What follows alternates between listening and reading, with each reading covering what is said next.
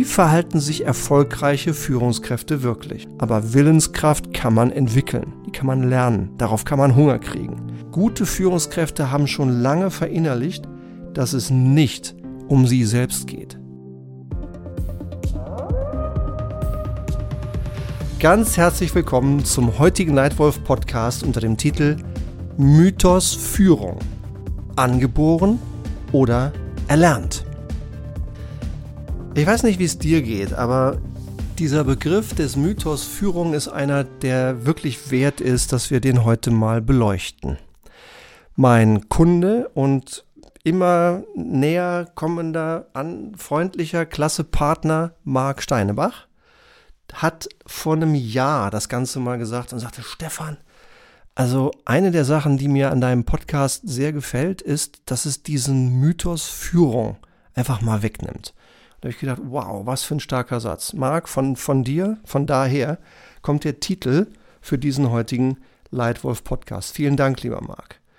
Und ich glaube, es ist wirklich wichtig, dass wir mit diesem Mythos mal aufräumen. Genau das tut dieser Podcast. Er räumt auf mit den Mythen rund um Führung. So unglaublich viel wurde bereits geschrieben und gesagt darüber, was Führung ist, wie sich Führungskräfte verhalten, was sie tun können und müssen. Ja? Aber nur die Praxis zeigt, was eine Führungskraft, eine gute Führungskraft und was gutes Führen wirklich ausmacht. Wie verhalten sich erfolgreiche Führungskräfte wirklich? Welche Prinzipien leben sie vor? Wie motivieren sie ihre Mitarbeiter in schwierigen Zeiten?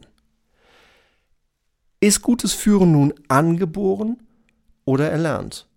Meine Erfahrung und meine Überzeugung, manche Fähigkeit mag vielleicht angeboren sein, aber gutes Führen ist weit überwiegend erlernt. Jeder Mensch, der Menschen mag und führen will, kann führen lernen. Und gute Führungskräfte werden nicht geboren, sondern gemacht. Und gutes Führen ist weniger Kunst oder Magie und vielmehr Handwerk und Arbeit. Außerdem, und das kommt aus einem guten Gespräch mit einem Leadership-Kreis aus Dänemark vor einiger Zeit, hat mich mein Freund Jesper hingeführt. Aus dieser Runde kam außerdem der Anstoß, etwas weniger von der Führungskraft zu reden und vielleicht ein bisschen mehr vom Führen als Grundsatz, als Haltung zu reden. Führung ist nämlich schon lange nicht mehr das Privileg für die wenigen da oben, sondern schon lange meine persönliche grundsätzliche Erwartungen an jeden Mitarbeiter in jedem Unternehmen. Egal ob ich nun Praktikant an Tag 1 bin oder die Vorsitzende der Geschäftsführung. Gutes Führen ist meiner Meinung nach eine Erwartung an jeden Mitarbeiter. Und diese Erwartung ist, glaube ich, unglaublich stark. Ich weiß nicht, wie es dir geht, aber der Satz People join companies and people leave people, also Menschen treten ein in Firmen, aber sie verlassen Menschen, ist le leider immer noch unglaublich relevant. Nach wie vor ist schlechtes Führen in einer Firma der Hauptgrund dafür, warum Top-Talente eine Firma verlassen. Meistens das Führen des direkten eigenen Vorgesetzten. Es ist also relevant. Ich habe gerade heute Morgen mit einem großen, weltweit operierenden Unternehmen in der Gesundheitsbranche sprechen können und habe dort wieder gelernt, was passiert, wenn ganz weit oben Führungskräfte ausgetauscht werden, die plötzlich eine völlig andere Philosophie reintragen und einfach nur noch aufs Geld achten und für die Menschen nur Geräusche sind, nur Störgeräusche und eigentlich nur Zahlen. Ja. Es ist nicht gut. Führen ist wichtig. Und meine Vision ist eine Welt, in der jeder gut führt und sich gut geführt fühlt. Was zeichnet denn dann gutes Führen nun aus? Was zeichnet es für dich aus? Ich glaube, das macht für jeden was anderes aus. Mich würde mal sehr interessieren, wie du das siehst. Schreib mir gerne mal. Ich habe für heute drei Begriffe mitgebracht, die mir helfen, den Mythos Führung zu verdrängen und zu ersetzen durch eine mögliche Definition, was gutes Führen ist. Punkt Nummer eins. Willenskraft. Ich hatte in meiner Karriere 16 Chefs. Darunter waren vier, die richtig klasse waren. Zwei Frauen, zwei Männer. Und wenn ich darüber nachdenke, was diese wenigen Top-Leute unterschied von den vielen Guten und den wenigen, die vielleicht für mich nicht so gut waren und nicht so gut zu mir passten, dann ist einer der Hauptpunkte Willenskraft. Gutes Führen heißt das Richtige tun und nicht das Bequeme. Und das klingt so einfach. Du musst erstmal rausfinden, was ist denn das Richtige? Und dann musst du das Richtige nicht nur denken, sondern du musst es sagen, du musst es entscheiden und du musst es tun. Und häufig ist das Richtige für viele bequem, dann ist es einfach. Aber manchmal ist das Richtige für manchen sehr unbequem. Da musst du als Leitwölfin oder Leitwolf auch mal aushalten, dass du für eine gewisse Zeit Sympathiepunkte verlierst und dass du nicht unbedingt gemocht wirst für das, was du tust. Aber führen heißt nicht das bequeme Tun, sondern führen heißt anderen helfen, das Richtige zu tun und auch selber das Richtige tun. Und dafür brauchst du Willenskraft. Und die hat man vielleicht ein Stück weit schon als junger Mensch, aber Willenskraft kann man entwickeln, die kann man lernen, darauf kann man Hunger kriegen. Also erstes Element für gutes Führen für mich, Willenskraft. Das zweite Element guten Führens scheint fast ein Widerspruch zu sein zu starker Willenskraft. Ist es aber nicht. Das zweite Element ist Bescheidenheit. Die besten Führungskräfte, die ich ke kennenlernen durfte, die ich beobachten durfte, die zum Teil meine Vorgesetzten waren, diese Top-Leute haben schon lange verinnerlicht, dass es überhaupt nicht um sie selbst geht, sondern um etwas viel, viel Größeres. Es geht um einen Sinn, den diese Firma erreichen soll. Einen Sinn, der durch diese Firma umgesetzt wird, möglich wird und erzielt wird. Es geht um teilweise sehr große Organisationen, es geht um andere Menschen. Gute Führungskräfte haben schon lange verinnerlicht, dass es nicht um sie selbst geht. Ja, ich hatte im letzten Jahr zum Beispiel die Gelegenheit auch, da ist mir das wieder total bewusst geworden, mit einem ganz tollen Mann zu sprechen, für den ich durchs Feuer gehen würde. Ähm, der Mann war drei Jahre mein direkter Vorgesetzter, leitet heute einen der größten Konsumgüterhersteller der Welt äh, aus den USA heraus, Procter Gamble. Äh, David Taylor ist sein Name, der war drei Jahre mein direkter Boss. Und David hat es einfach immer wieder geschafft, ganz konsistent ähm, immer zu helfen, das Richtige zu tun, er hat mir in jedem Kontakt, wenn ich in seinem Büro war, mehr Energie gegeben, als ich hatte, bevor ich hineinging. Er hat mich nie überrascht. Er hat mir nie was versprochen, was er nicht gehalten hat. Wenn er es nicht halten konnte, hat er es nicht versprochen. Und wenn er es versprochen hat, dann hat er es gehalten.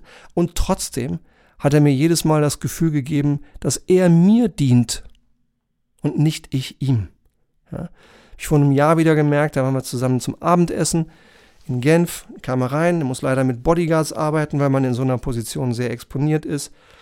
Und äh, es war einfach unglaublich. Ich, ähm, ich, in jedem Schritt, den er tut, mit jeder Geste, die er macht, ist er auf Augenhöhe und nicht von oben nach unten, ist total bescheiden.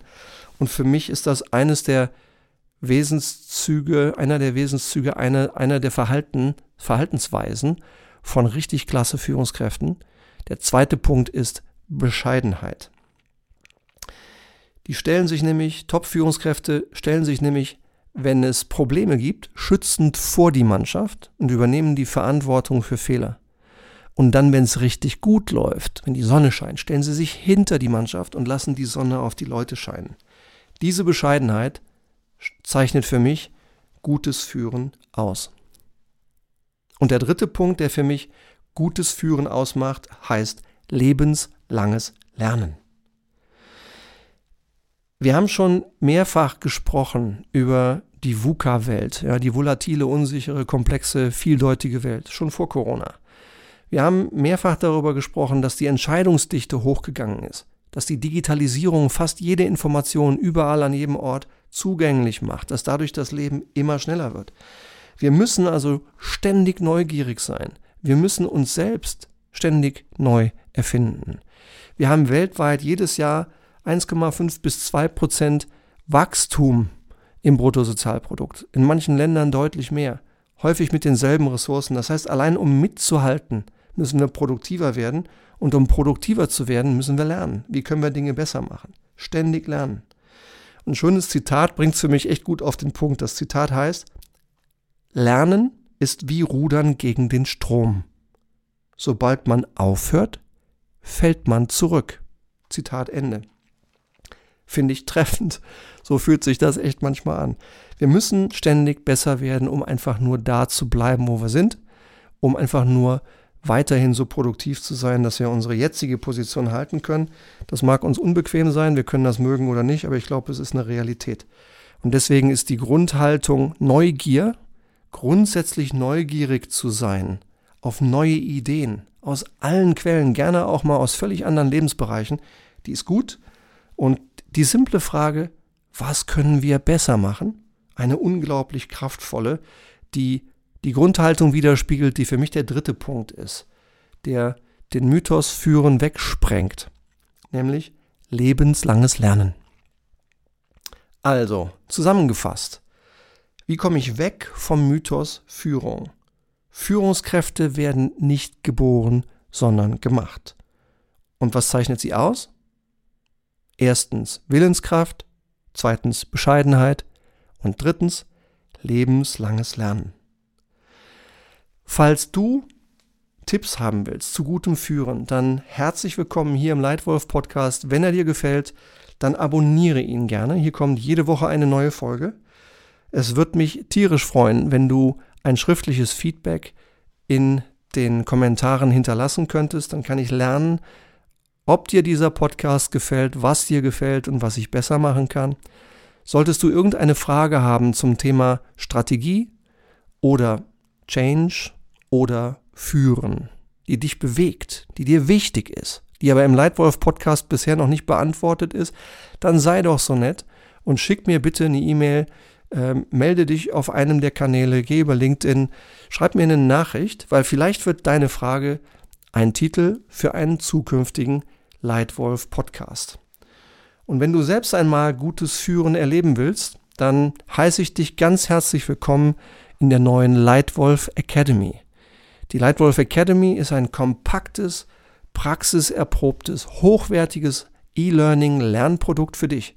Dort sind die sechs wichtigsten Themen, die du wirklich beherrschen musst. Die sind da drin. Da ist nicht alles drin, was es gibt, sondern die wenigen Dinge, die du wirklich brauchst, um eine richtig gute Führungskraft zu sein. Da ist zum Beispiel drin, wie führe ich mich selbst? Wie führe ich meinen Chef? Wie führe ich meine Mitarbeiter?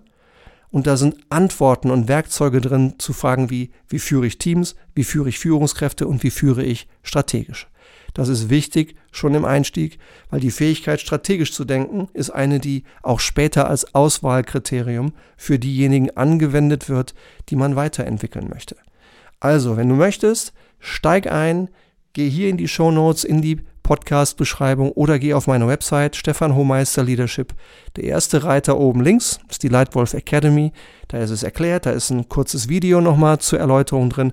Und wenn du magst, Buch gleich, steig heute noch ein. Herzlich willkommen in der Lightwolf Academy. Und ansonsten hoffe ich, es hat dir gefallen. Ich hoffe, hier war heute wieder irgendeine Idee drin, die dir einfach bewusst gemacht hat, etwas, was du ohnehin schon tust, dann mach's weiter und mach mehr davon. Oder vielleicht hast du irgendetwas gefunden, wo du denkst, wow, so habe ich da noch nie drüber nachgedacht. Das teste ich mal, das probiere ich mal aus. Wie dem auch sei, ich hoffe, es hat dir gefallen. Ich freue mich schon jetzt, wenn wir bald wieder hier zusammen sind. Und für heute sage ich vielen, vielen Dank für deine Zeit und für deine Aufmerksamkeit. Dein Leitwolf Stefan.